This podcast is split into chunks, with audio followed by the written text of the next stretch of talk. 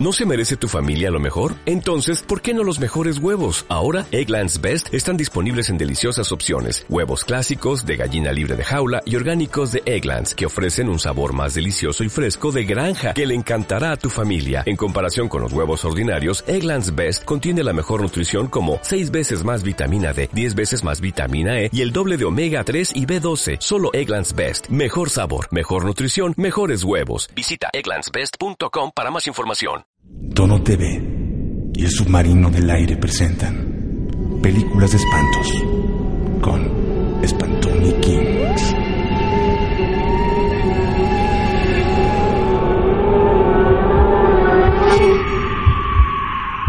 Efectivamente, muy buenos días, muy buenas tardes, muy buenas noches, buenas madrugadas tengan todos ustedes, querida audiencia.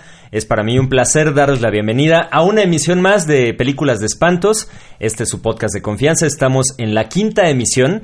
Estamos, pues ustedes no están para saberlo ni yo para contarlo, pero estamos casi, casi llegando a la mitad de esta primera temporada.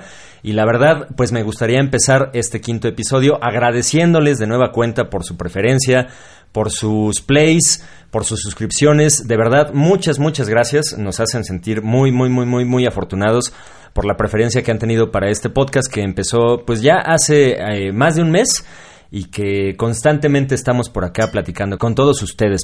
El día de hoy yo seré su anfitrión, eh, asumiré el nombre de Vomitoni Kings para efectos de esta emisión que nos trae pues de entrada, un tema que en lo particular me resuena mucho es algo que la verdad aprecio bastante y que tengo el honor de compartir con una muy querida amiga, una de mis mejores amigas, y no es Coba porque está acá. Ya todo el mundo me dice que siempre le digo todo a lo mismo, pero es que por eso los invito, muchachos. Así que vamos a dejar que sea ella quien se presente. De entrada, señorita, usted tiene que presentarse con su nombre de espantos, como siempre quedamos, como es una tradición en este episodio.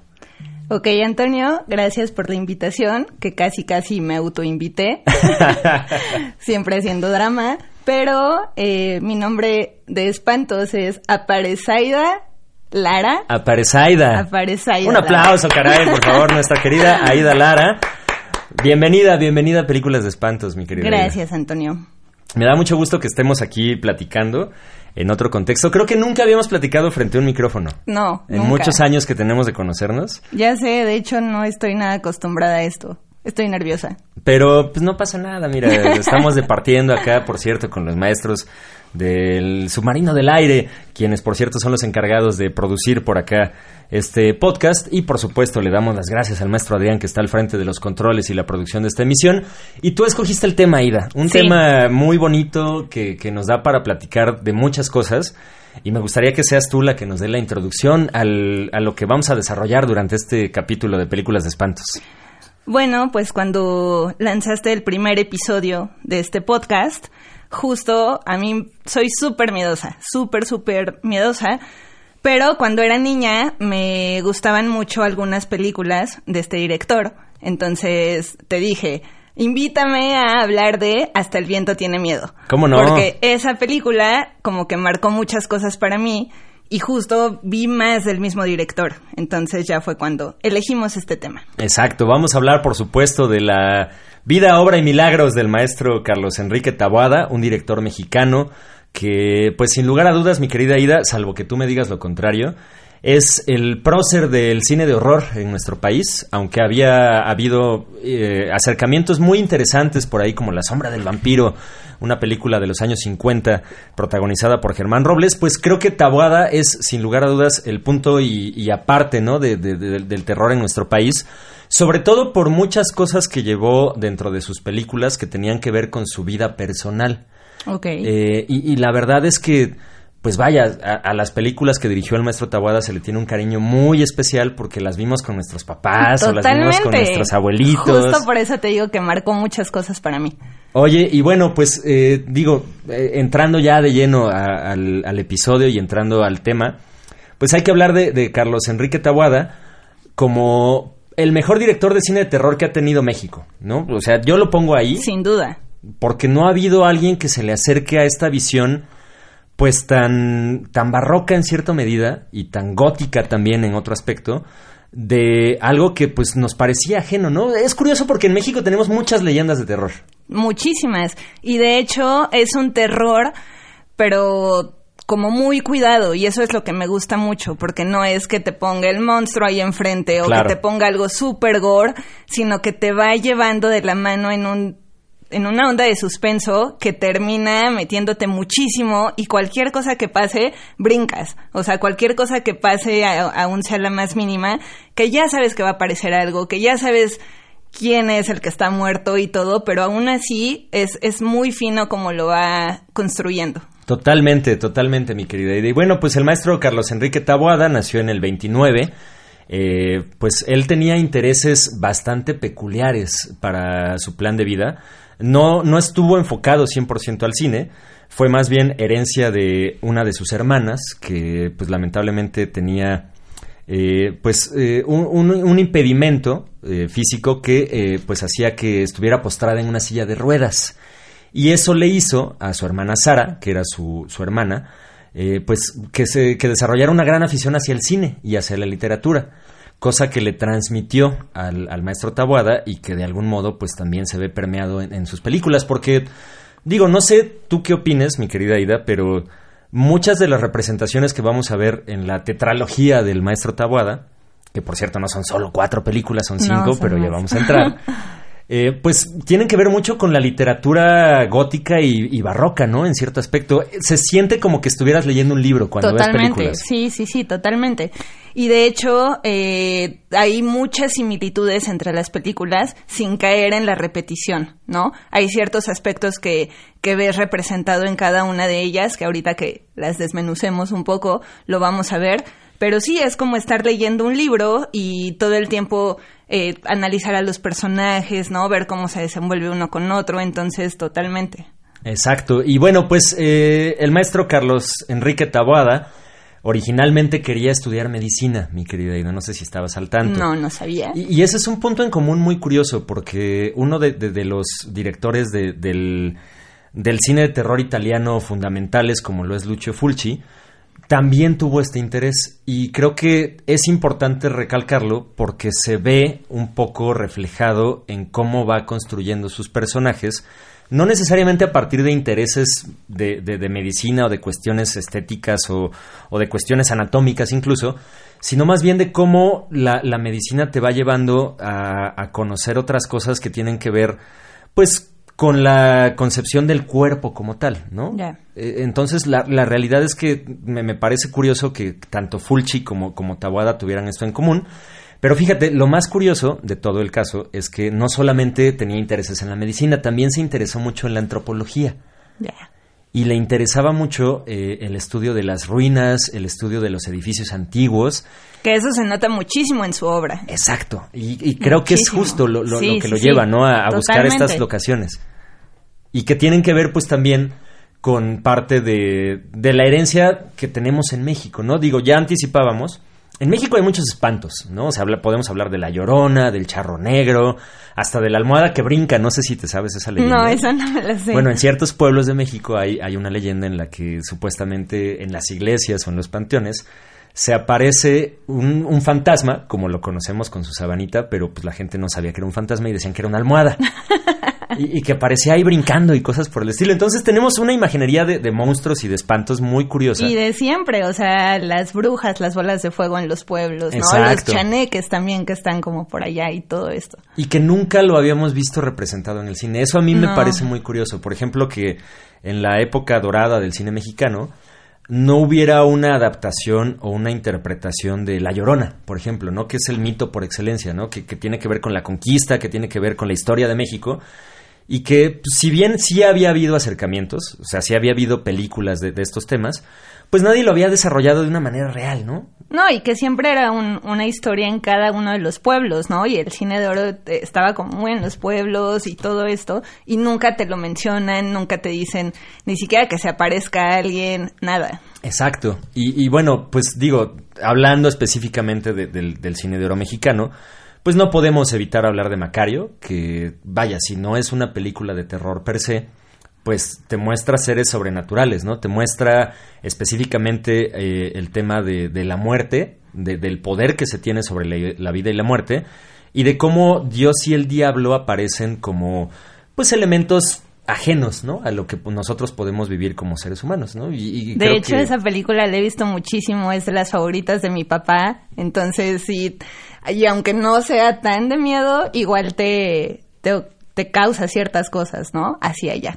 Totalmente, totalmente. Y bueno, las circunstancias, como ya lo decíamos, pues llevaron al, al maestro Tabuada a acercarse a la producción cinematográfica. Él empezó como guionista, Sí. eh, empezó por ahí escribiendo algunas películas, escribiendo guiones para películas que dirigió Chano Ureta y que ya tenían que ver pues con, con estas cuestiones del terror, ¿no? Eh, por ahí participó en Orlac, El infierno de Frankenstein, una, una película de los años 60, El espejo de la bruja en el 62 Ok. y que ambas fueran dirigidos por, por Chano Ureta, ¿no? Digamos que fue su mentor a- a- de, de- de manera cinematográfica. Sin embargo, pues eh, digamos que su gran parteaguas pues tendría que ver ya con las películas que él dirigió propiamente y que, bueno, aquí me gustaría eh, ahondar en un tema y que me gusta mucho que seas tú la invitada que venga a platicarnos de esto, Aida, Ok. porque eh, si algo le podemos reconocer a Taboada es que fue de los primeros directores en este aspecto eh, y este contexto también político mexicano que buscaba que sus protagonistas fueran mujeres. Me encanta, me encanta y por eso también dije sí, obvio voy a ir, porque justo eso, o sea, todas sus películas, bueno, las más importantes y de las que quiero platicar, son protagonistas mujeres y son las que llevan todo, o sea, y, y no simplemente la protagonista, sino las personas que están a su alrededor y eso me encanta. Porque no están esperando ser salvadas, no están esperando que, no sé, tener a una pareja que, que esté ahí con ellas, luchando contra el mal, o- contra el mal, perdón, o contra estas cosas desconocidas, sino son ellas las que, las que están detrás de todo esto. Exacto. Y, y mira, no sé si, si, si, si sea forzar un poco el análisis o no, pero eh, el, el maestro Taboada era un ateo reconocido. De hecho, tiene un libro que todavía no se ha publicado, no sé por qué, no sé si los deudos de, de Taboada no han eh, pues cedido, digamos, a las presiones editoriales para, para dar a conocer su obra escrita, pero él tiene un libro llamado Introducción a la herejía, que habla justamente de cómo romper con esta tradición católica cristiana que se nos impone en México desde niños y que pues él no tenía empacho en decir que era un ateo consumado. Y creo que eso también lo llevaba justamente a, empoderar todavía más a las mujeres, ¿no? Por decir, bueno, quizá la religión católica y cristiana en México pues ningunea en cierta medida a, la figura femenina, pero él buscaba todo lo contrario, ¿no? Romper con ese estigma, romper con esas cosas, y, creo que toda la postura anticlerical que, vamos a ver en sus películas, pues iba de la mano con que sus protagonistas fueran mujeres. Totalmente. Y justo eh, películas de esa época que sí ya estaba todo este tema de la revolución femenina, ¿no? Y todo este despertar. Eh, pero aún así, las películas que estaban a su alrededor y en particular en el cine mexicano no ponían a las mujeres en este punto, ¿no? Claro. Y de hecho es muy curioso que lo mencionemos porque ayer estaba platicando con mi sobrino que tiene 12 años y estábamos viendo una película de Pedro Infante, ¿no? Ok. Y justo eran los tres huastecos, ¿no? Y a una niña le decían que por qué estaba de marimacha jugando con los niños. Y mi sobrino me preguntó, oye, ¿por qué le dicen eso? Y claro, él no tiene idea de todo lo que pasaba antes, ¿no? Entonces era explicarle por qué antes las cosas eran así y así y así. Pero justo si Claudio, mi sobrino, se sienta a ver esto, él no va a notar estas diferencias, ¿no? Al contrario, para él va a ser algo muy normal que haya una mujer protagonista con otras mujeres a su lado haciendo cosas, porque ellos ya no les tocó ver esto, ¿no? Y en, y en el cine mexicano no era de esa forma. Sí, sí, sí, creo que ahí es un parteaguas muy interesante, no solo por el género en el que se quiso adentrar Tabuada, sino pues justo en la manera de contar las historias, ¿no? Y bueno, entrando ya de lleno a, a lo que tiene que ver con, con sus películas de espantos, pues la primera la tendríamos por ahí en 1969, mi querida Ida, una película llamada Hasta el viento tiene miedo, que el nombre es espectacular, ¿no? O sea, te, te lo dice todo. Todo, todo, todo. Y sí, ¿cómo no va a tener miedo el viento con todo lo que estaba pasando? Una película, pues que sin lugar a dudas marcaría un antes y un después en la cinematografía nacional, por cómo está realizada, por cómo está contada y por sus protagonistas, ¿no? Digo, de entrada, pues Marga López era una de las actrices que venía justamente con todo el envión del cine de oro mexicano 20 años antes y que se mantenía, se mantenía por ahí eh, de, alguna manera vigente. Y bueno, Tabuada la escoge justamente para protagonizar de algún modo pues eh, su primera película llamada Hasta el viento tiene miedo. La trama va a girar, mi querida Ida, eh, pues en un internado de mujeres. ¿No? De, de, entrada ella te está contando un poco en un edificio gótico, un edificio pues que pareciera de, de, las memorias de Gustavo Adolfo Becker, ¿no? Del romanticismo clásico, pero pues que esconde un secreto bastante tétrico por ahí, ¿no? Sí, y es un internado de mujeres con una directora mujer y una maestra ahí también que tiene cierta complicidad con la directora, ¿no? Entonces tenemos energía femenina por todos lados. Exacto. Y bueno, pues entrando de, digamos, un poco ya de lleno a la trama, como les decíamos, pues bueno, la, la, trama se sitúa en un internado femenino en donde las estudiantes de repente se ven acosadas, por decirlo de algún modo, por un espíritu vengativo de, de una estudiante que al parecer cometió, cometió suicidio dentro del, del, internado y que nadie sabe a ciencia cierta qué es lo que la motivó, ¿no? Se sospecha por ahí de que fue asesinada, se sospecha de que eh, tuvo algún amorío por ahí prohibido con alguien, pero nadie sabe a ciencia cierta. Sin embargo, saben que su espíritu se mantiene, ¿no? Y, las va a aterrorizar de, de algún modo, que, que, que, el maestro Tawada nos va a ir contando y develando el, el secreto poco a poco. A mí lo que me gusta de esta película es que nunca sabemos a ciencia cierta qué es lo que está pasando, ¿no? O sea, vemos un espectro, vemos una figura ahí que, que está omnipresente y que aterroriza a las estudiantes, pero no sabes de qué se trata, ¿no? Y, de hecho comienza en particular con una de las estudiantes, ¿no? Como que tiene cierta conexión con ella, las demás al principio le dicen casi casi estás loca, esto no está pasando, ¿no? Pero cuando ella les comienza a contar a las demás que está soñando con alguien o que está viendo algo, todas le dicen como, no, o sea, esto no está pasando, de qué estás hablando. Y justo cuando le cuenta una de las maestras, que no es la directora, es cuando ella reacciona de cierta manera que las hace sospechar a todas, ¿no? Porque es como, no quiero hablar de esto, aquí no pasó nada, y ahí es cuando empiezas a ver que algo pasó, algo muy malo, y se los tienen manteniendo en secreto. Exacto, exacto. Como bien dices, pues la, la primera escena nos va a mostrar a Claudia, protagonizada por Alicia Bonet, eh, que, que es pues eh, susceptible de una voz femenina, ¿no? La despierta en medio de la noche. La llama. La llama. De manera le llama por su nombre, aparte, le, le, le, dice Claudia. Y bueno, lo que ve Claudia cuando abre los ojos es pues un fantasma femenino flotando encima de ella, que desde ahí ya decías, bueno, ¿qué estoy viendo? ¿no? O sea, es algo que no se había explorado específicamente en el cine de, de, nuestro país y que nos lleva a un terror genuino, ¿no? una aparición, un espectro que está ahí por algún motivo y que empieza a, a, generar pues ciertas energías que se van moviendo conforme vamos descubriendo la trama, ¿no? Como bien dices, el secreto lo, lo guardan celosamente la señorita Lucía, que está interpretada por Maricruz Olivier y por supuesto también Marga López, Marga López que es la directora, Bernarda.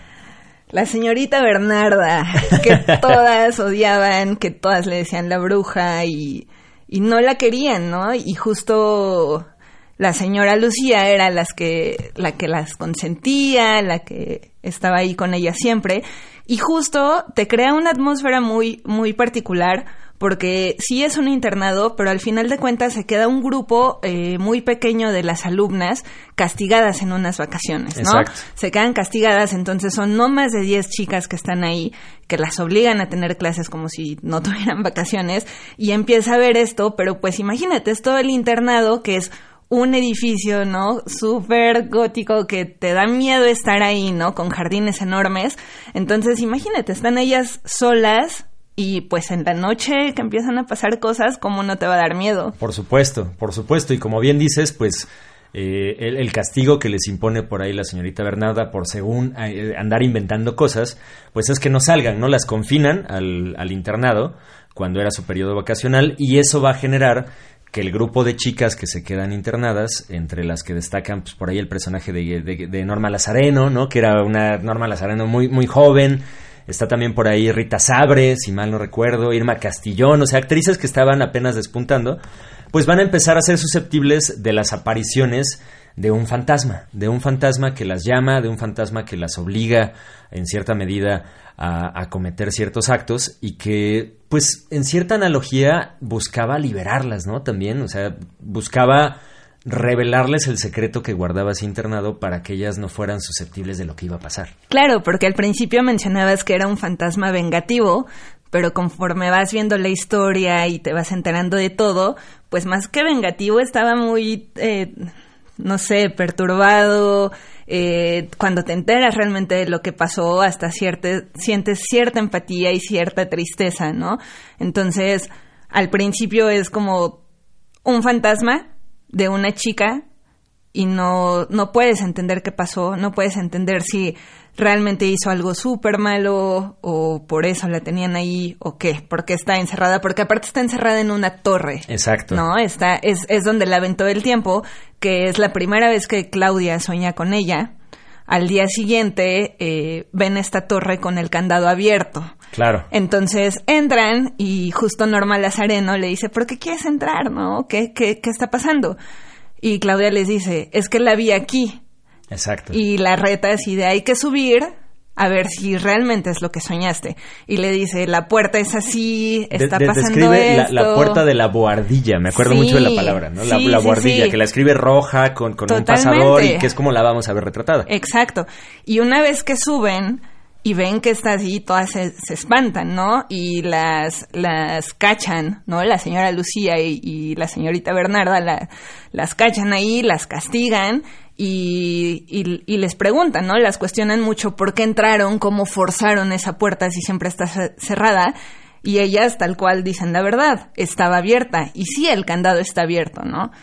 y justo mandan cerrar el, el candado nuevamente, súper sellado y todo. Y me acuerdo mucho que el vigilante dice algo como hasta el día del juicio final. Exacto, Y pasa Claudia y le dice, eso dijo la otra vez. exacto. No, Exacto. ahí es cuando... te, te empieza a, a- a- a desentramar un Sí. poco la, la historia. Y pues vamos a descubrir que la, la señorita Bernarda pues no es tan buena como la pintan, ¿no? Sino que trae una culpa implícita de, de haber generado pues algo que, que es lo que quizá está causando las apariciones de este fantasma, ¿no? Que, que por cierto se llama Andrea. Andrea. Andrea es la, la, la, aparecida, por, por decirlo de algún modo, y que pues va a, a atormentar en justa medida a quienes se lo merecen, ¿no? Justo como bien dices, eh, te, te empiezan a dar pistas de que ella estuvo encerrada en esa torre, que, que fue por alguna situación pues ajena quizá a sus circunstancias y que Bernarda tuvo un papel fundamental que, jugar, ¿no? Entonces nos vamos a dar cuenta que Bernarda no le tiene miedo a, a lo que realmente está pasando, sino más bien tiene miedo de que las chicas se enteren de lo que ella hizo en, en esa escuela. Y de hecho cuando la señorita Bernarda dice que se queden castigadas, eh, la señorita Lucía le dice como no otra vez, no Claro. por lo que pasó, ¿no? Y ahí ya, ya te da un hint de, de qué va y todo esto, que, que igual no lo ves de inmediato, pero es eso, ¿no? Como porque Andrea igual la castigaron. Exacto, exacto. Y eso nos va a llevar a una de las escenas más memorables, que es justamente cuando Lucía llega a la, a la habitación de Bernarda, eh, pues pidiéndole que la, que la acompañe porque se empieza a ver amenazada por el fantasma de Andrea, ¿no? Pero justo en ese momento, cuando están platicando y le dicen, es que de verdad estoy escuchando algo, se escuchan los llantos, los Sí. llantos de, de- de Andrea y, Sí, y ahí sí, es cuando dices, por Dios, ¿qué está pasando? No, totalmente. Y justo Lucía le dice, tengo miedo esta noche.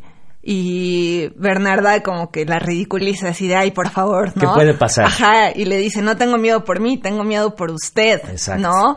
Porque sabe perfectamente que contra quien, si, si está el fantasma de Andrea o no, y de alguien se va a vengar, como decías, no va a ser de Lucía, va a ser de Bernarda, ¿no? Y, y justo la, la, situación hace que Bernarda se envalentone como para querer de, de- alguna manera pues enfrentar este miedo y, pues ridiculizar, como bien dices, a Lucía y, y ella sube, ¿no? Ella sube a la torre eh, de manera retadora y lo que se va a encontrar pues es justamente con, con su destino, ¿no? Se va a encontrar con un fantasma de Andrea que sale de entre las sombras de, de una forma espectacular, con una soga en las manos. Sí, y pues la hace pagar, la hace pagar por el, el castigo injusto que, que ahí descubrimos que, que la señorita Bernarda la castiga. No recuerdo si es porque tenía una relación con alguno de los alumnos que estaban cerca del internado o algo por el estilo. Según yo no mencionan por qué la castigan, pero cuando la castigan, ella les dice que por favor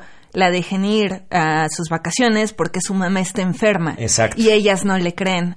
Y en el transcurso de, de, de ese castigo, de esas vacaciones, su mamá fallece. Claro. Entonces, por eso ella, ella jamás las perdona, se suicida. Exacto, ahí ¿no? en la torre. En la torre, y justo eh, eh, esa noche que pasa el suicidio, el viento estaba haciendo ruidos, el viento estaba loquísimo. Entonces, cuando vuelve a pasar esto, cuando, cuando termina la señorita Bernarda yendo a la torre, todo, bueno, el, el vigilante de la escuela, eh, no recuerdo el nombre del señor, Sí, no, no, no. y, y la señorita Lucía mencionan que el viento está como esa noche. Exacto. Entonces ahí es cuando ya escuchas al viento ahí sollozar y el, el llanto de Andrea y todo se sale de control. Totalmente, totalmente. Y com- como decíamos, pues eh, la señorita Bernarda va a encontrar su destino en, las manos de este fantasma que, que, pues decide cobrar venganza, ¿no? La- orilla todas las situaciones, digamos, para que Bernarda llegue sola a la torre. Y con la misma soga con la que ella se suicidó, pues termina dándole su castigo final a la señorita Bernarda, pues ahorcándola, ¿no? Justamente Sí. en, en- una escena memorable donde pues vemos que el- justo el personaje de Marga López pues no era tan tan inocente co- como lo veíamos, ¿no? A Ni raíz de esto pues Ni tan recta, ni tan claro, ¿no? Y-. Y, ahí está toda la, la analogía, ¿no? De cómo esta educación eh, de institutrices, de internados que buscan la perfección y que, que- que buscan de algún modo, pues, evitar de algún modo la- la- las situaciones humanas, pues no son tan perfectas como nos la pintan, ¿no? No. Y, y que de algún modo, pues, el, el pasado siempre va a regresar a atormentarnos por las culpabilidades que, tenga- que- que tengamos. Lucía se vuelve de algún modo la protagonista, se vuelve la que busca redimir el error de la señorita Bernarda después de, de encontrarla muerta, de encontrarla colgada. Que hasta cierto punto era cómplice. ¿eh? También, ¿no? Por también, supuesto. también se sentía la culpa para ella. De hecho, cuando Claudia eh, platica con... Porque, porque nos saltamos una parte importante, ¿no? Eh, Claudia un día que sube a la torre se cae, piensan que está muerta y de cierta forma revive, ¿no? Claro. Pero está como poseída por Exacto, Andrea. cuando revive es porque está poseída por el espíritu de Andrea. Y es cuando, cuando habla con este guardia del colegio y, y le dice, la última vez dijo que, que, iba, que iba a estar cerrado esto hasta el día del juicio final, porque es Andrea, no, no es Claudia. Y también habla con la señorita Lucía y le dice, es que usted nunca se casó porque la señorita Bernarda no la dejó, algo así le dice. Y la señorita Lucía eh, se saca de onda muchísimo y es como, ¿tú cómo sabes eso? Solo, solo se lo conté a una alumna hace mucho tiempo y era Andrea y es cuando se empiezan a dar cuenta de esto. ¿no? Exactamente, Y exacto. es, es esa complicidad que tienen también Lucía y Bernarda, ¿no? Y, y ella tiene culpa. Totalmente, totalmente. De hecho, pues eh, cuando ocurre este suceso, pues Lucía eh, decide enfrentar a Claudia, que está poseída, como dices, por el espíritu de Andrea. Eh, llega un doctor por ahí que, si mal no recuerdo, se llama Diego, y empiezan a hablar ¿no? sobre la, la- la situación. Llega la policía, descubren el cadáver de Bernarda.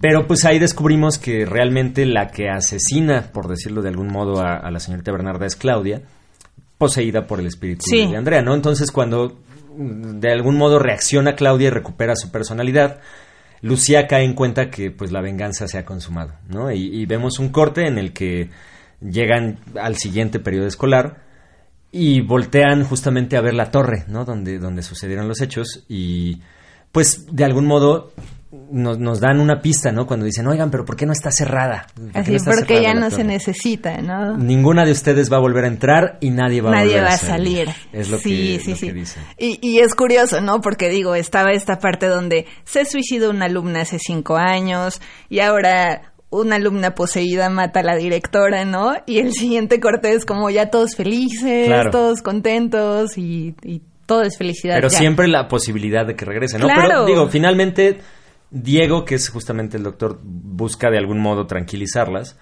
y les dice, bueno, justo ya no es necesario cerrar la, la torre porque ya ha sido consumada la, la- la venganza. Sin embargo, pues Claudia sigue teniendo miedo, ¿no? Sigue, sigue manteniéndose eh, escéptica a lo que pueda pasar. Pero la, la, la escena final nos demuestra que, pues tal cual, ¿no? El, el- el doctor le dice, tranquila, eh, el fantasma de Andrea ahora ya descansa en paz. Y pues la justicia se ha hecho, ¿no? En, en esta escuela. Cumpliendo sus asuntos pendientes. Cumpliendo sus asuntos pendientes. De verdad, una gran película. eh, insisto, si ustedes son fans de, de estas películas que tienen que ver con lo gótico, que tienen que ver con el romanticismo que nos plantea eh, Gustavo Adolfo Becker, por ejemplo, en, en- sus textos, pues van a disfrutar muchísimo hasta el viento tiene miedo porque logra, logra sin lugar a dudas esta eh, sensación de que todo el todo el colegio es un ente vivo, ¿no? Y, y- y al mismo tiempo, pues eh, todo lo que va ocurriendo va generando su propio karma y, y nos lo va a terminar cobrando tarde o temprano. Y esta fue una de las primeras películas de miedo que vi que, que realmente me dieron, que te digo, no tienen un monstruo o algo, que cuando eres niño es lo que más te puede asustar. Eh, la vi en casa de una tía y mi tía vive en una unidad habitacional, cuarto piso, pero estaba lleno de edificios, entonces el viento hacía ruiditos, ¿no? En Claro. las noches cuando pasaba. Y ese día la vimos, el viento estaba horrible, en serio no sé, no sé qué pasó, mi mamá y yo siempre nos acordamos mucho de esa noche, pero te juro así, mi mamá no le gusta verla, por eso, y siempre es, ¿te acuerdas el día que estábamos en casa de tu tía? Entonces, eh, en serio, fue la primera que vi y después vi más sin saber que eran de Tabuada y ya cuando crecí me di cuenta que era el mismo director y que me encanta. Y que hay un, un- un elemento común, ¿no? En todas estas Totalmente, películas. total, totalmente. Y bueno, siguiendo con el estricto orden cronológico, mi querida Ida, Sí. pues la siguiente entrega del Maestro Tawada sería una película entrañable también que pues nos cuenta la historia así de, de- de- de un espanto, pero que a, a mí en lo particular no me causa tanto miedo, me causa ternura hasta cierto punto. Eh, estoy hablando de, de una película de 1970 que se llama El libro de piedra, que nos va a mostrar el espíritu de un niño, ¿no? O sea, no sé si te acuerdas, por ejemplo, de, de, de- de Friends, cuando Joey decía que le daban mucho miedo a los fantasmas de los niños. Es que sí dan miedo, Antonio. En serio, o sea, a ti te da ternura, pero a mí cualquier película de miedo que tenga que ver con niños me pone muy mal. Y aquí son dos, ¿no? Son dos niños. A mí, a mí esta sí me da mucho miedo. Es un niño fantasma que, que aparece por ahí que se llama Hugo. Y por supuesto también una niña que, que es la que lo ve, ¿no? Sí. No vamos a entrar tanto a detalle eh, en esta película porque quizá no comparte tanto con, con los- las demás eh, entregas de- del Maestro Tabuada, pero de verdad se las recomendamos 100%. Una película ambientada en una casa pues de estilo del Pedregal, ¿no? Donde pues hay una estatua de un niño que al parecer pues cobra vida, ¿no? Cobra vida y, y está por ahí pues buscando la forma de interactuar con la niña de la casa que pues es la única que tiene certeza de que el niño existe. Y te la manejan como un amigo imaginario primero. Claro. Pero después te muestran que es la estatua y ella empieza a contar cosas eh, como de dónde viene, ¿no? Que, que venía de Austria, de un Sí. lugar de Austria y todo esto. Y nuevamente tenemos a Marga López como, como una de las protagonistas, ¿no? Que es la institutriz de esta niña. Y, pero, pero bueno, a mí sí me da mucho miedo. Es que, bueno, si, si lo ves desde un punto de vista, pues, ¿cómo te diré? Objetivo. Sí. eh, y sobre todo llegando al final de la película, digo, no va- insisto, no vamos a entrar tanto a detalle, pues el niño tal vez no era un niño, tal vez era un, un ente. un- De hecho, te mencionan, ¿no? Que, el- que el libro es de magia negra. Exacto. Y es súper perturbador el final, ¿no? Porque, pues, vamos a ver, es el momento en el que ustedes le tienen que poner pausa. si no la han visto, si no lo han visto, porque les vamos a revelar un gran secreto, vamos a ver que el niño buscaba apoderarse de- de- de- del cuerpo, del espíritu de la niña, Sí. porque no sabemos por qué él está ahí, ¿no? O sea, él es una estatua de piedra, como bien dicen, y, y- y como mencionas, se, se habla de que el libro que él sostiene es un libro de magia negra, Sí. y hacia el final, pues va a conducir a la niña de la casa para que de algún modo, pues ella firme su libro, ¿no? Y- Claro. y termine reemplazándolo cuando vemos la, la secuencia final donde pues empiezan a suceder bastantes cosas sobrenaturales. Muertes. ¿no? Muertes. Y ya muertes y como cosas súper cantadas que, que la niña les, les avisa, ¿no? A lo mejor no a todos, porque de hecho su papá y la nueva esposa del papá la tachan como de que está inventando cosas. Claro. Pero justo la, la institutriz y su padrino, que el padrino también muere eh, a causa de, de esto, ¿no? Así de, le dicen que se lleve la estatua de Hugo y la niña dice, a Hugo nadie se lo va a llevar, Exacto. ¿no? Sin que ella sepa qué va a pasar. Y después también eh, la, la esposa del papá todo el tiempo tacha a la niña de loca, ¿no? Y también muere.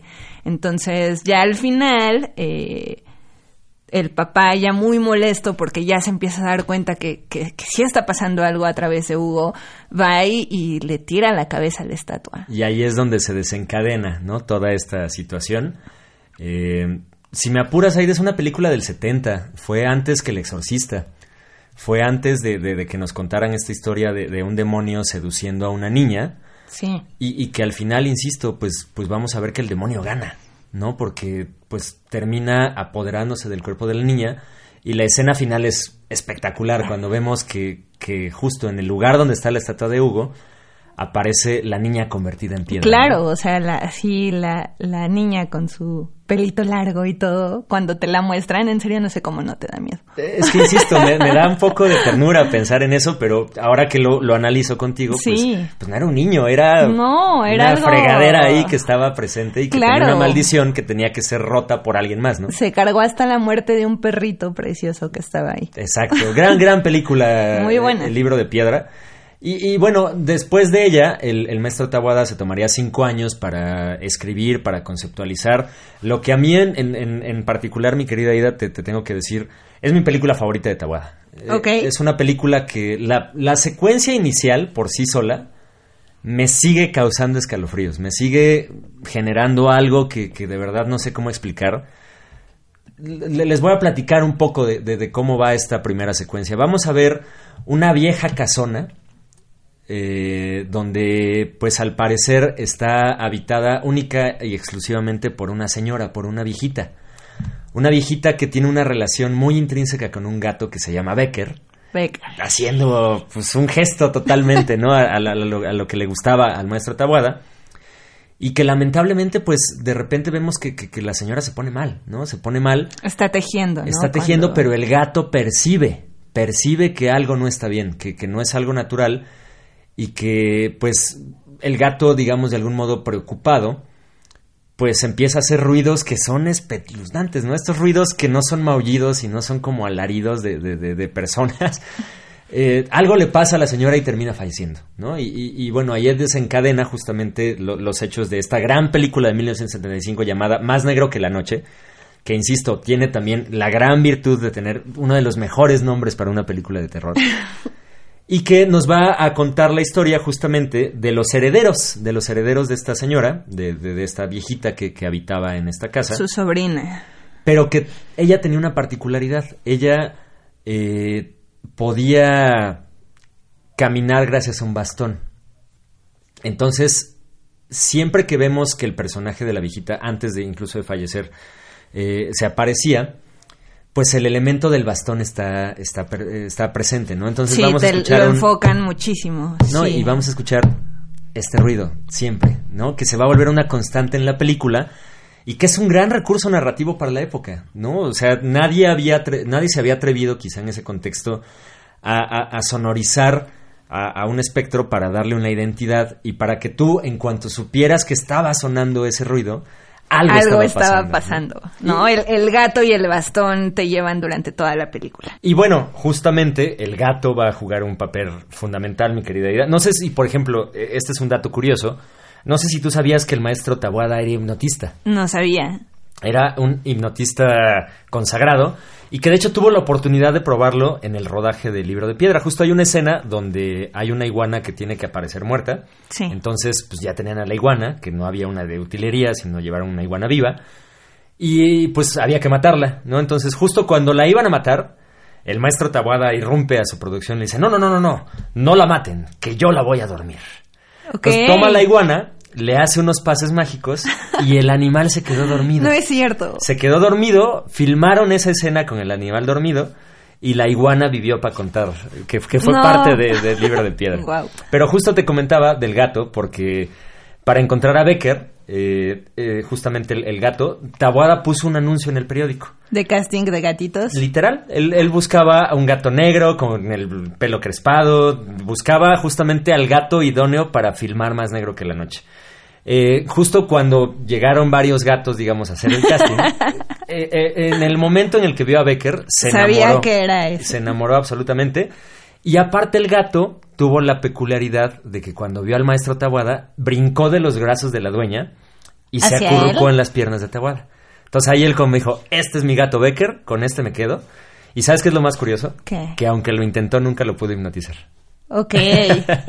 No, los gatos son cosa aparte. ¿no? Y ese gato en particular, ¿no? Porque va a ser, pues como dice la tradición de algún modo de, de historias de fantasmas, de historias sobrenaturales, los gatos son de algún modo lo- los medios para trascender entre dimensiones, ¿no? Los gatos viven entre dos dimensiones, entre el, el espíritu, de, perdón, entre de el hecho, mundo de los perciben vivos. cosas. Sí, y, y se dice que los gatos viven entre el, el- el mundo de los vivos y el mundo de los muertos, ¿no? Son emisarios justamente porque tienen esta capacidad de trascender a, a ambos planos si- sin tener mayor complicación.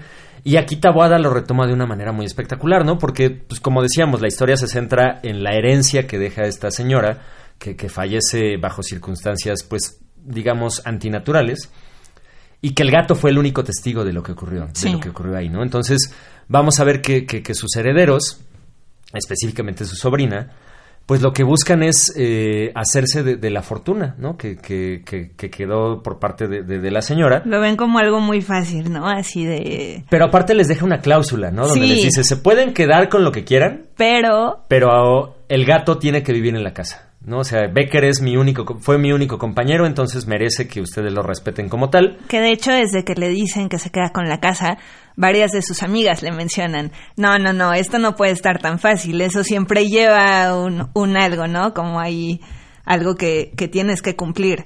Y cuando mencionan que es el tema del gato, lo ven como algo muy fácil, ¿no? Porque es una casa enorme y pues, ¿qué te puede hacer un gato? Claro, bueno, no sabían qué les podía, Sí, qué les podía hacer un gato.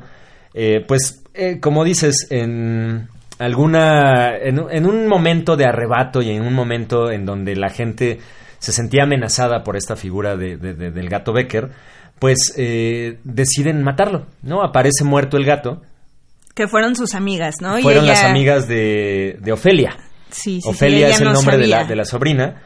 Y sus amigas Aurora, Pilar y Marta deciden, pues, acabar, ¿no? Con, con la vida del gato. No sabían que eso iba a desencadenar la furia vengativa del espíritu de, de la tía Susana, que es el nombre de, de este personaje, y donde empiezan a suceder todas estas cosas, ¿no? Claro, porque Ofelia de cierta forma sí quiere cumplir como con lo único que, que le pidió su tía, ¿no? Entonces ella sí le tiene cierto cariño al gato. Ahí también hay una persona que era como la ama de llaves de la casa, que es la que todo el tiempo les dice que, que no que tengan cuidado, pero les advierte de muchas maneras que no se metan con el, Con el gato. Era lo único, ¿no? Porque, por ejemplo, creo que es Elena Rojo, ¿no? El personaje que, que se llama Pilar Exacto. se queda en el cuarto de, de la tía y está el gato ahí, lo quiere sacar y la ama de llaves le dice como, oye, pues el gato, él, él estaba aquí antes que tú, ¿no? Entonces no lo saques.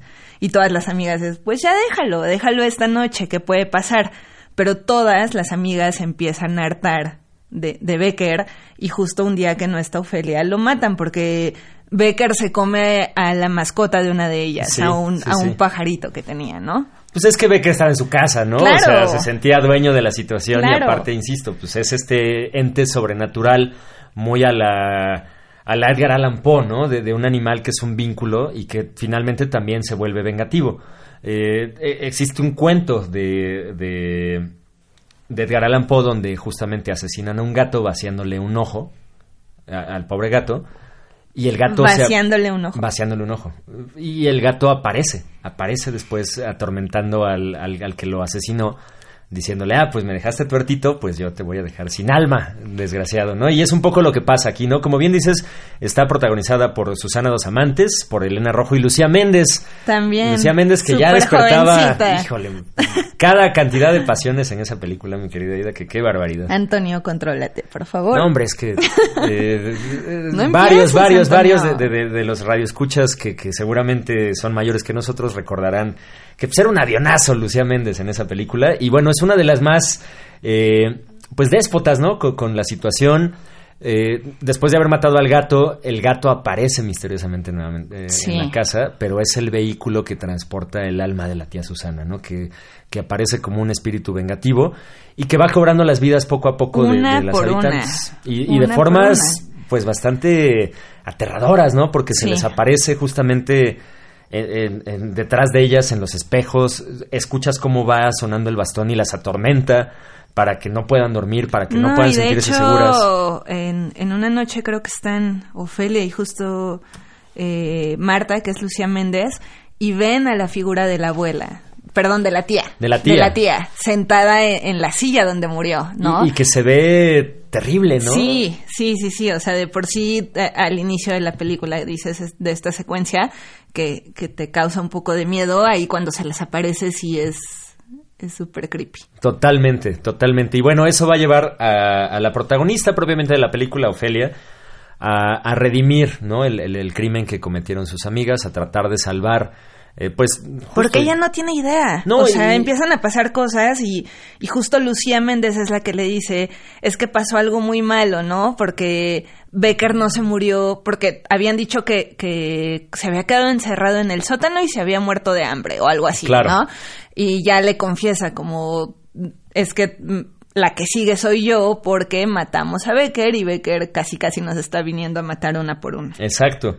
Y que si me, si me apuras, eh, pues estamos en una película de 1975 previa a Cementerio de Mascotas, por ejemplo, ¿no? Que, que es un, que, que el gato es un vínculo Sí, también, ¿no? sí. Cuando reviven el gato, pues la verdad es que, pues forma parte de esta imaginería de espantos que, que dices, un gato no tendría que darte tanto miedo, pero puesto en ese contexto sobrenatural de, bueno, es un gato muerto, ¿no? El gato tendría que estar muerto.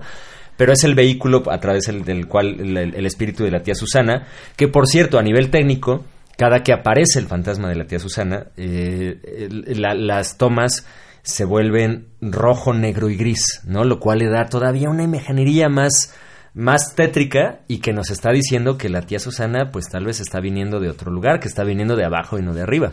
Y de hecho, Ofelia no tiene idea, ¿no? Y sigue súper incrédula de lo que está pasando, a pesar de que ya se le murieron casi todas sus amigas. Claro.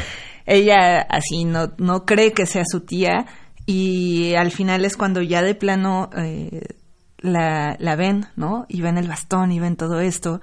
Y Lucía Méndez es, es la, la última que queda. Ofelia le pide ayuda a su prometido. Sí, sí. Así de, "Es- algo está pasando en la casa, hay que ayudarla a, a Marta. Y, y Marta ve directamente a, a la tía, Susana. Sí, sí.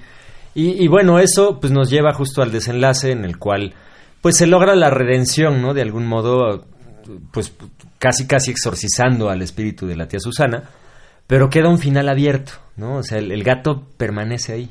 Se- se- Pues se es que les dijeron una cosa, así, solo una cosa. You no te metas, no te metas con el gato y vas y lo matas. Tú también, ¿qué esperas?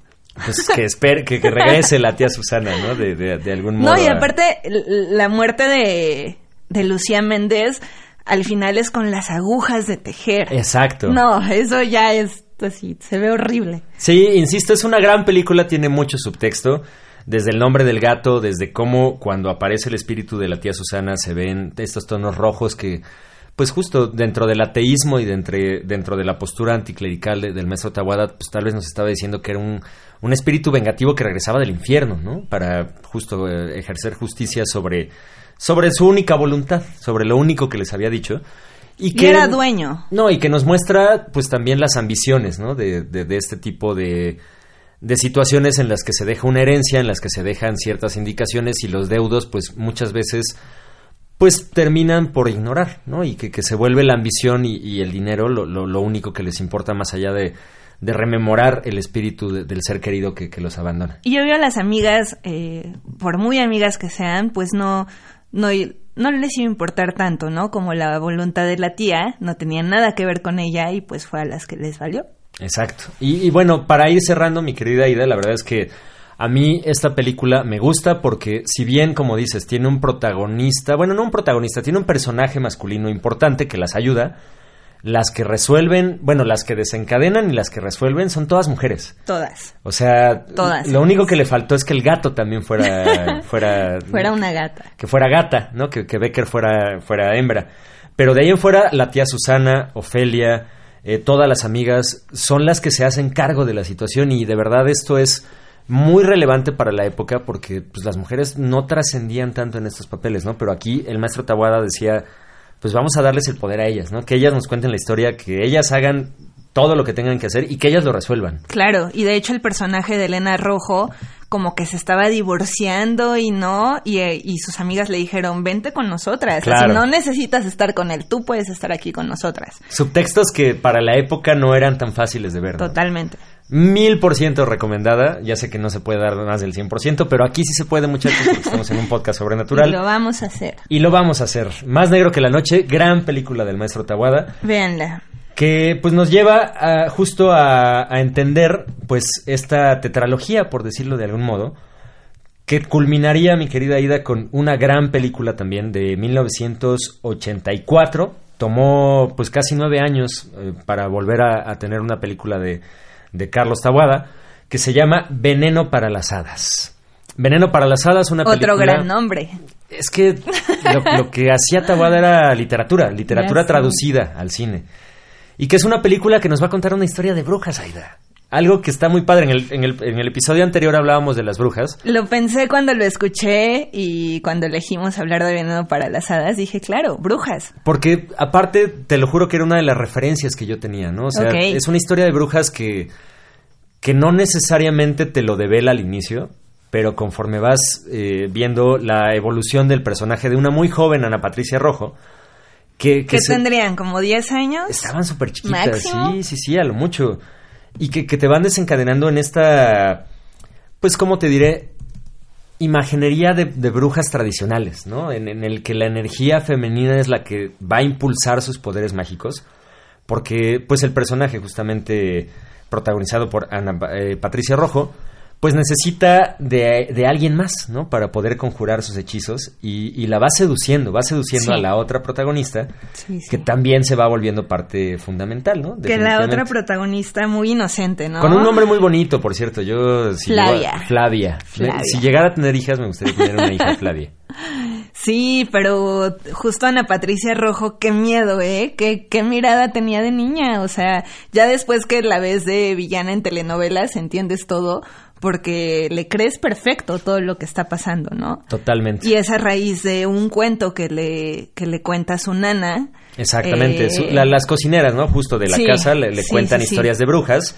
Y, Y se obsesiona. Verónica, que es el nombre de- de- del personaje de Ana Patricia, se obsesiona. Dice: Se Yo soy obsesiona bruja, yo soy brujas. bruja, yo soy bruja. Porque aparte le cuenta de las hadas y de las brujas. Y ella decide que, que lo que le gusta son las brujas, ¿no? Por, por el poder que, que muestra que tienen. Y, y no sé si te acuerdas, mi querida Ida, en el episodio pasado que estuvo por acá el maestro Toño Sempere, hablábamos justo de esta dicotomía, ¿no? De que hay brujas buenas y hay brujas malas. Sí. Y que quizá una representación más sublime de las brujas buenas, para no decirles brujas, han sido las hadas. Claro. Que si bien son parte de la criptozoología, ¿no? O sea, son, son una especie como tal que existe en la naturaleza y que se habla de que son seres primordiales y de que existen desde antes que la Tierra es Tierra, pues también las, las propias mujeres se pueden convertir en hadas a través de estos, de estos poderes sobrenaturales que les brinda la naturaleza. Pero como bien dices, aquí te la ponen como que existe hadas y que existen brujas, como parte Como el de bien esta- y el mal. Exacto, Tal como cual. de esta dicotomía. Y Verónica decide optar por el mal, ¿no? Ella, Sí. ella dice, no, yo soy bruja. Súper seducida por el mal desde el inicio, ¿no? Y bueno, pues lo que va a hacer es justamente tratar de convencer a, a Flavia, que, que comparte con ella en, en este espacio, pues para que se vuelvan brujas, ¿no? O sea, justo le, le- le- le trata de, de vender esta receta de, de veneno para las hadas, ¿no? No, y aparte Verónica todo el tiempo habla como si ella fuera una bruja de así súper experimentada, ¿no? Así de, nosotras las brujas hacemos esto y a nosotras las brujas nos gusta esto.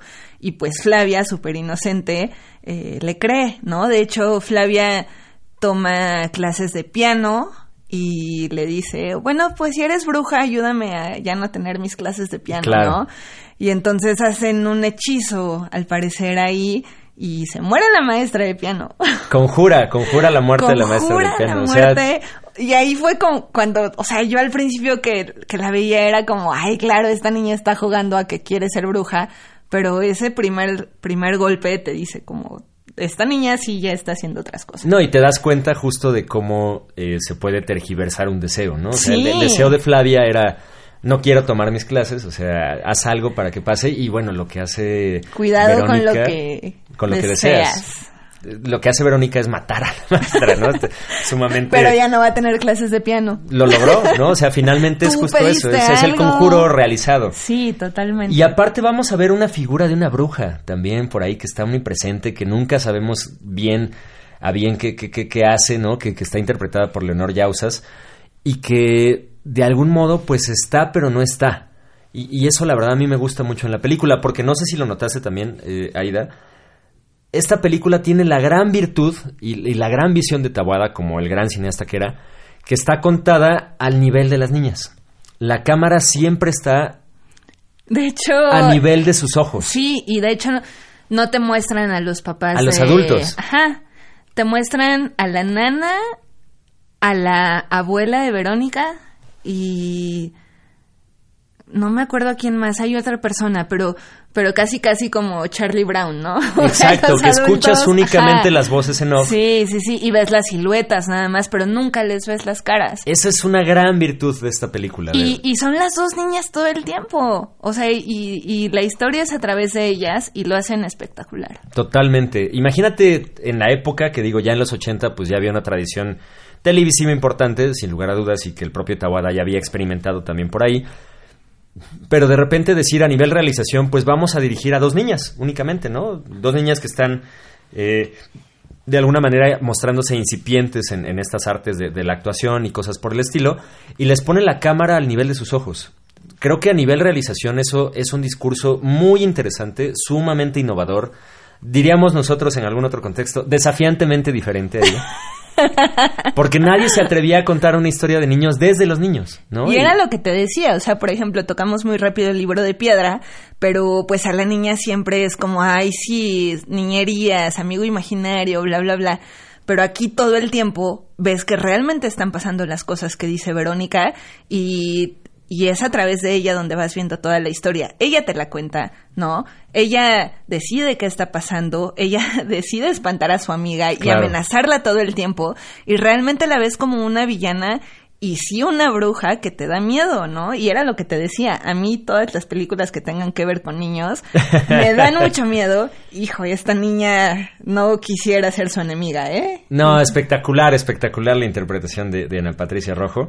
Eh, los sucesos que, que platicamos van a desencadenar pues en que se van al, al rancho de la familia de Flavia. La amenaza. No, la justo le dice, si no me llevas, te voy a Soy convertir en sapo o algo así, le dice, no me acuerdo bien. Y, a- y aparte imagínate, ya viste que mató a tu maestra de piano, pues obvio te la llevas, ¿no? Exacto. Ay, me va a matar. Pero aparte se la llevan al rancho, o sea, bueno, Verónica quiere ir al rancho de los papás de Flavia porque dice que ahí va a poder preparar el veneno para las hadas. Que le contó su nana. Exacto, No. que es la bruja, ¿no? O que sea, las brujas mataban a las hadas así. Exacto, mediante esta, esta pócima que, que- que implica varias cosas. Y le dice, bueno, me tienes que llevar porque ahí voy a encontrar los elementos para generar este veneno para las hadas. Y ahí tú y yo nos vamos a volver brujas verdaderas. ¿no? Y le dice, yo quiero ser la bruja, quiero ser la bruja más mala de todas. Es maravillosa, maravillosa la historia. Eh, el final, sí, sin entrar tanto eh, más en estos detalles, pues eh, lleva a las niñas a la parte alta del establo, ¿no? Donde Sí. está, donde está el, el rancho. Que es cuando ya van a hacer el veneno. Que ya Ya consiguieron. tienen todo para hacer el veneno. Exactamente. Y, y- y Flavia, de algún modo, pues tiene esta, esta, no sé cómo decirlo, esta visión de que lo que está haciendo no está bien, porque pues está a punto de conjurar un veneno que va a matar a las hadas y que está a punto de venderle su alma al diablo, por Sí. decirlo de algún modo, de convertirse en una bruja. Ya hasta su perrito le había dado, ¿no? Ya, ya habían pasado muchas cosas por ahí y realmente estaba amenazada todo el tiempo, porque estaba bajo las órdenes de, de Verónica todo el tiempo y ella se, se comienza a dar cuenta que está cediendo todo, ¿no? Claro. Y, y vamos a ver que pues el personaje de, de Flavia tiene esta epifanía en donde decide pues obrar en favor de las hadas, en favor de la justicia. Y como dices, eh, Verónica le pide a su perrito para matarlo en sacrificio y generar así el veneno para las hadas. Y dice, bueno, eh, creo que esto llegó demasiado lejos, entonces Ya se salió de control. necesito acabar con Verónica. La única forma verdadera de terminar con todo el tormento del que estoy siendo sujeta, pues es quemar a la bruja, literal. Y que no te lo esperas, porque todo el tiempo ves a una Flavia súper sumisa, súper buena hija, buena estudiante, o sea, eh, la niña más inocente, más dulce, más tierna. Y digo que, que a pesar de lo que pasa es algo contra el mal, se podría decir. Claro. Pero aún así yo no me lo esperaba. Y es el mal encarnado en una niña, ¿no? Que Sí. también se vuelve muy, muy tétrico, porque nunca te imaginas que los niños son capaces de esta maldad. No, y las ambiciones que tiene. Claro. Es, es así, todo el tiempo le dice, tu papá es rico, ¿verdad? Claro. Y cuando le cuenta a la nana es, pues es que ellos tienen mucho dinero y yo quiero dinero. Ella quería dinero, quería poder, quería ser la bruja más bruja de todas, ¿no? Y- Exacto. Y, sí estaba fuera de control. Y, y ahí nos damos cuenta, pues que viene una dicotomía muy interesante por parte de, de los dos personajes, porque como bien, como bien decíamos, ¿no? O sea, Flavia es la parte buena, de algún modo, pero pues que tiene que cometer un acto terrible como es quemar a una mujer, ¿no? Quemar a, a una bruja. Y de verdad aquí es donde yo digo, el guion es perfecto porque, pues justo estamos ante una historia de brujas, ¿no? Y, y- Sí. y lamentablemente para muchas brujas su desenlace ha sido la hoguera. Y aquí el maestro Tawada lo representa de esta manera, ¿no? Donde, donde Flavia dice, es que esto no está bien, eh, no, no creo que, que- que lo Debo que vamos a hacer, debo detenerla. Y la única forma de matar a una bruja es Es quemarla. quemarla. Entonces, hace que, que Verónica suba a la parte de arriba del establo, ella Que se, de se hecho queda ahí abajo. se ve. ¿Te acuerdas de cómo se ve la sombra? O sea, Se ve a la Verónica, bruja. claro, Verónica es esta niña eh, eh, rubia, bonita, ¿no? Con sus vestiditos, sus caireles, todo. Y de repente ves la, la sombra de la bruja, que es como estas brujas de nariz grande y sombrero y todo esto, se ve, ¿no? Y es cuando, cuando ya te avisan que algo está por pasar. Y que ella decide, ¿no? Porque Sí. se da cuenta de que en realidad... Tiene cargando a su perrito. Exacto, Verónica está a punto justo de, de convertirse en esta bruja que proyecta su sombra. E insisto, pues decide tomar justicia por su propia mano y hacer lo que pues dicta la, la justicia en contra de las brujas, ¿no? Una justicia muy poética, eh, insisto, haciendo una referencia evidentemente a todos estos ritos católicos y cosas por el estilo. Y Flavia dice, bueno, pues hay que quemar a la bruja, ¿no? Entonces le quita la escalera. Verónica se asombra de lo que está pasando, le ordena que le vuelva a poner la, la escalera, sin embargo, pues ella no lo hace. Y en, en un momento muy el- a, los cuentos de los hermanos Grimm, ¿no? Como Hansel Sí. y Gretel y cosas Sí, por el sí, estilo. Pues Flavia decide prenderle fuego al, al- al con su velita. Con su ¿no? velita. Ahí avienta su velita y, y ya, pero ahí es la primera vez que escuchas a una Verónica desesperada. Los gritos del final son, de niña, aterradores. son, son de niña espantada, de que ahí ya es como hasta qué punto si es bruja y es niña y te sientes como con este conflicto, ¿no? Porque O al final del día está quemando una niña. ¿O hasta qué punto Flavia?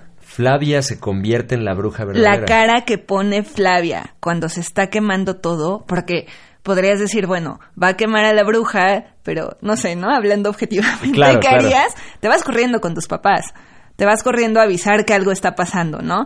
Y ella se queda cargando a su perrito y disfrutando cómo se está quemando todo. Ese, ese creo que es el gran momento de la película, porque nos deja nuevamente una interpretación abierta. Nos dice, bueno, para conjurar el veneno para las hadas, para convertirte en una bruja verdadera, tenías que ofrecer a alguien o a algo en sacrificio.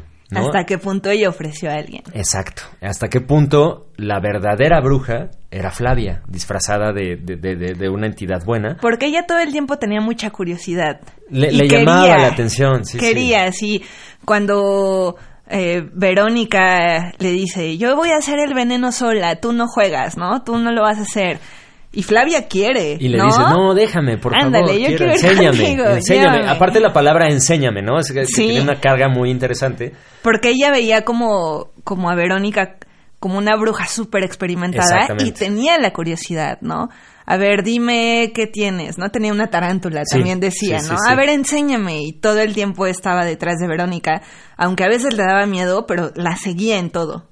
Y al final, pues como, como, como ya mencionamos, pues esta escena donde Verónica grita aterradoramente como una niña, no como una bruja, pues nos hace pensar que tal vez el sacrificio verdadero para conjurar el veneno para las hadas era que Flavia tenía que matar a Verónica. Ya sé. Y de ese modo, pues se convierte en una bruja verdadera, Su carita, su carita riéndose. que es creo que el momento más espe- espeluznante de la película, ¿no? Donde dices, ah, caray, pues no me imaginaba que ella era la bruja. Ajá. ¿No? Ella era la bruja verdadera. Porque Yo están- así lo entiendo, la verdad. Sí, sí, sí, porque hasta cierto punto decimos como está acabando con la bruja mala. Claro, claro. Pero se está riendo, ¿no? Y está súper tranquila así acariciando a su perrito viendo cómo se quema una niña.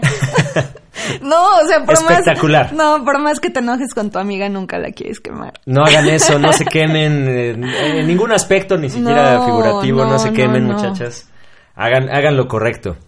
Y así es como después de romperles el corazón y descubrir que la bruja era Flavia, muchachos. Desenmascarar a Flavia. pues hemos llegado casi al, al- al final, ¿no? De, de la trayectoria del maestro Tabuada. Eh, pues mucha gente tiene la idea, mi querida Ida, de que solamente fueron estas cuatro películas. Sin embargo, pues existe una quinta, una quinta película que pues nadie sabe bien a ciencia cierta eh, qué, qué pasó con esa película. Es una película que, que se filmó, según existen, eh, pues, eh, digamos, documentos y, y que existen, pues, testimonios de que sí, sí estuvo filmada por Tawada, que se llama Girón de Niebla. ok, Girón no de sabía. Niebla, eh, una película, pues, en la tradición de, de Taboada, que con un protagonista, con una protagonista, perdón, femenina, que, que tenía que ver también con ciertas cuestiones de, de- de- de- de esoterismo y cosas por el estilo, pero nadie sabe bien a ciencia cierta, pues, por qué no, no, no está, ¿no? No, no, no se ha filmado, qué pasó, si se si se perdieron los carretes o se perdió de algún modo todo lo, lo que había pasado por ahí co- con esta película. Pero son cinco películas las que filmó el maestro Tabuada para consagrarse así como el director más importante del cine de terror de nuestro país, mi querida Ida. Maravilloso. En verdad es... Me, me encanta, o sea, todas las películas de las que hablamos ahorita eh, me gustan mucho, me dan mucho miedo, ¿no? No voy a poder dormir, Antonio.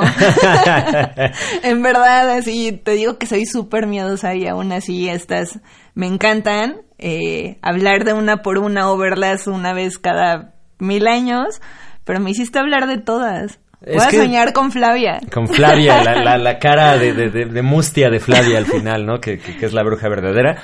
Y bueno, te recomiendo que veas un documental dirigido por Cristian Cueva que se llama Girón, justamente, que nos cuenta qué pasó con esa película, ¿no? O sea, por qué no se ha visto, por qué no la, por qué no conocemos de Girón de Niebla de La Carlos veré. Taguada. Eh, de hecho, tiene una página en Facebook. Por ahí, eh, si, si se animan, les voy a poner la liga cuando estrenemos este capítulo en, en lo- los tweets correspondientes, en los links correspondientes, para que vean la, la página de Facebook de Girón y se den cuenta pues de- del documental, ¿no? De, de por qué no, no salió al final eh, a la luz la película perdida de- del maestro Tawada. Ok. Y bueno, con ello, mi querida Ida, pues eh, llegamos casi al final, ¿no? Hay que mencionar, pues, que, que el maestro Tawada murió en los 90. Eh, lamentablemente, pues, eh, no, no, no, no pudimos ver más de, de- de su... De, de- de su maravillosa filmografía, de su maravillosa iconografía. Con estas tenemos, son, son increíbles. Está todas. enterrado en Puebla. Yo, yo he querido visitar la, la- Vamos, la tumba Antonio. del maestro Tabuada. Está en el Panteón de la Piedad. Eh, se murió en el 97, justo, eh, pues a una edad avanzada. Y, y nos dejó, sin lugar a dudas, insisto, y perdón por ser tan reiterativo, una tradición maravillosa de cine de terror en nuestro país, ¿no? Ha, ha habido intentos de remakes de sus películas. Ni hablemos de ellos. y que ni siquiera, No, exacto, no, merecen ni- la pena. Ni toquemos el tema, por favor. Les falta todo, ¿no? Les Todo. falta espíritu, les falta la imagen que, que No, generaba no. Taboada, les falta hasta los actores, ¿no? Que, que él Sí. escogía muy Y particularmente. no es por menospreciar, simplemente lo que él hizo eh, estaba bien hecho así, hay cosas que no debes tocar. Totalmente, totalmente. Insisto, creo que en la tradición fílmica de nuestro país, pues el maestro Tawada tiene su nombre inscrito en letras de oro en los anales de la historia. Y por supuesto, si ustedes son entusiastas del cine de terror, de verdad que, que lo que hacía Tawada no le pide nada a Fulci, no le pide nada a Argento, que son películas que, que están ambientadas en los 70, pero que parecen cuentos de 1600, de 1200, de, de toda esta época romántica que, que nos remonta a, a miedos más naturales, ¿no? Miedos más primigenios, Sí. que no necesariamente se ven reflejados en, en- en- en figuras de fantasmas o de, o de tormentos, ¿no? Que, que están por ahí. Sí, no, no, me parecen maravillosas todas estas películas, me gustan mucho. Te voy a echar la culpa si tengo pesadillas. pero, pero, gracias por invitarme. No, gracias a ti, mi querida. De verdad es un gusto que, que nos hayas acompañado.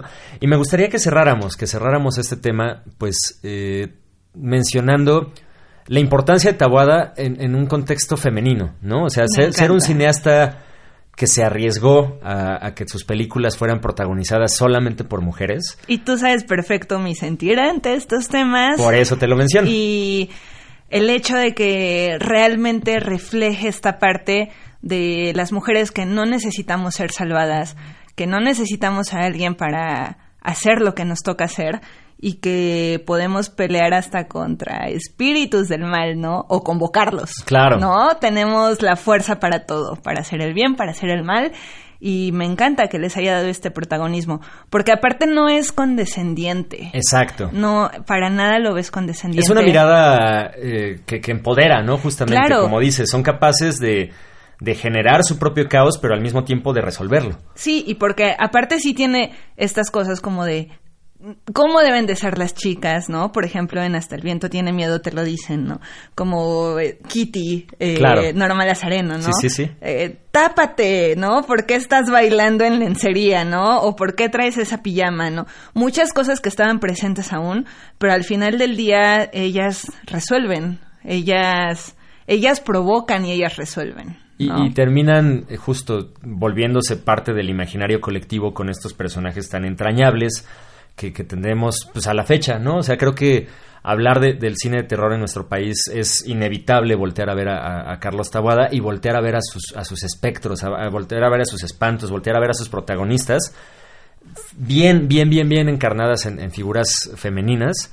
Que yo insisto, de, de mis favoritas, pues está más negro que la noche, pero el, el- el veneno para las hadas me deja ese mensaje de Tabuada, ¿no? Diciendo, bueno, la protagonista que se vuelve mala es capaz de conjurar todo esto y es la que se queda viéndote a la cámara riéndose, ¿no? O sea, no, y es, y es lo que, lo que menciono, ¿no? O sea, por ejemplo, eh, Andrea de Hasta el Viento tiene miedo. Eh, si es un espíritu vengativo, pero tiene un motivo. Claro. ¿No?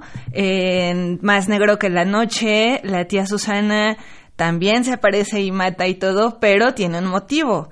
En Veneno para las Hadas no hay motivo. En Es Veneno la para búsqueda. las Hadas es la búsqueda de una niña que quiere convertirse en bruja, que tiene su ambición y todo, y otra niña que, que al parecer acaba con el mal, pero lo que decimos, ¿no? A lo mejor no acabó con él. Entonces, es, es esta parte, ¿no? Tan, te puede decir como las mujeres pueden luchar contra el mal, como también pueden provocarlo, ¿no? Y, y es ese punto, y, y- e insisto, me encanta que no haya un salvador. Exacto. Me encanta que no haya alguien diciéndoles qué hacer o justificando lo que está pasando, ¿no? O validando lo que está pasando. O sea, y justo, en serio, todos deberían de ver estas películas. Todo lo que está pasando hoy en día es eso, ¿no? No necesitamos ser salvadas, no necesitamos que nadie se una a todo lo que está pasando. Nosotras podemos, ¿no? son capaces de desencadenar Totalmente. sus propios problemas y de resolverlos ¿no? al final del día. O no, bueno, también, ¿no? Pues Sí. ese es el mensaje, justo. O sea, Sí, lo que pase decidir. es la decisión. Exactamente. Totalmente.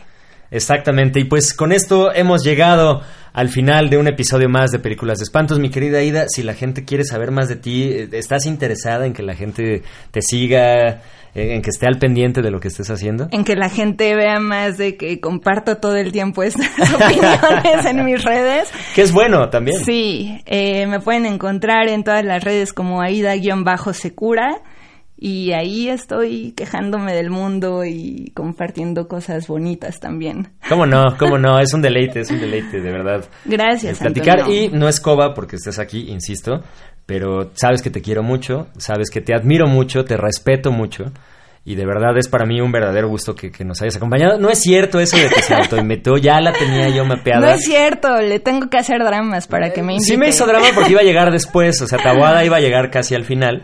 Pero me dijo, no, ya quiero, ya vamos, ya vamos a grabar. Ahí sí admito que sí cedí ante la No, presión. no, no, no le crean nada, Antonio. Oye, Tony, pues muchas felicidades. Me encanta el podcast. Muchas También, gracias. no por estar aquí, sino, sino realmente sabes que, que de una u otra forma siempre he estado ahí apoyándote a, a todas tus locuras y en particular esta me gusta mucho. Qué bonito te está quedando. Muchas gracias. Qué bonito tu dibujito. Qué bonito tu dibujito, mijito. No, ya sabes, de verdad, esta es tu casa. Gracias. Eh, estamos planeando justamente segundas temporadas, que haya también regresos de, de personajes que estuvieron en esta primera. Y e insisto, me, me gusta mucho que, que seas tú la que, que haya platicado conmigo acerca de Tawada por todo lo que significa. Y eres bienvenida, evidentemente. a este podcast, mi Gracias. querida Aida. Más te vale. Como debe de ser. Pues agradecemos, agradecemos a los maestros del submarino del aire, Gracias. particularmente al maestro Adrián, que está por ahí levantando cuernos, como debe de ser. Yo fui Vomitoni Kings en esta emisión. Muchas gracias por haber sintonizado. Y yo fui aparezaida Lara. Espantaida, aparezaida, aterrorizaida, muertaida. Muertaida Lara estuvo en este espacio. Muchísimas gracias. Gracias. Suscríbanse, activen notificaciones y sobre todo, pues compartan, compartan, porque gracias al, al- al- al- a la transmisión de boca a boca de estos contenidos es que podemos llegar a más lugares. Pásela bien. Esto fue Películas de Espantos.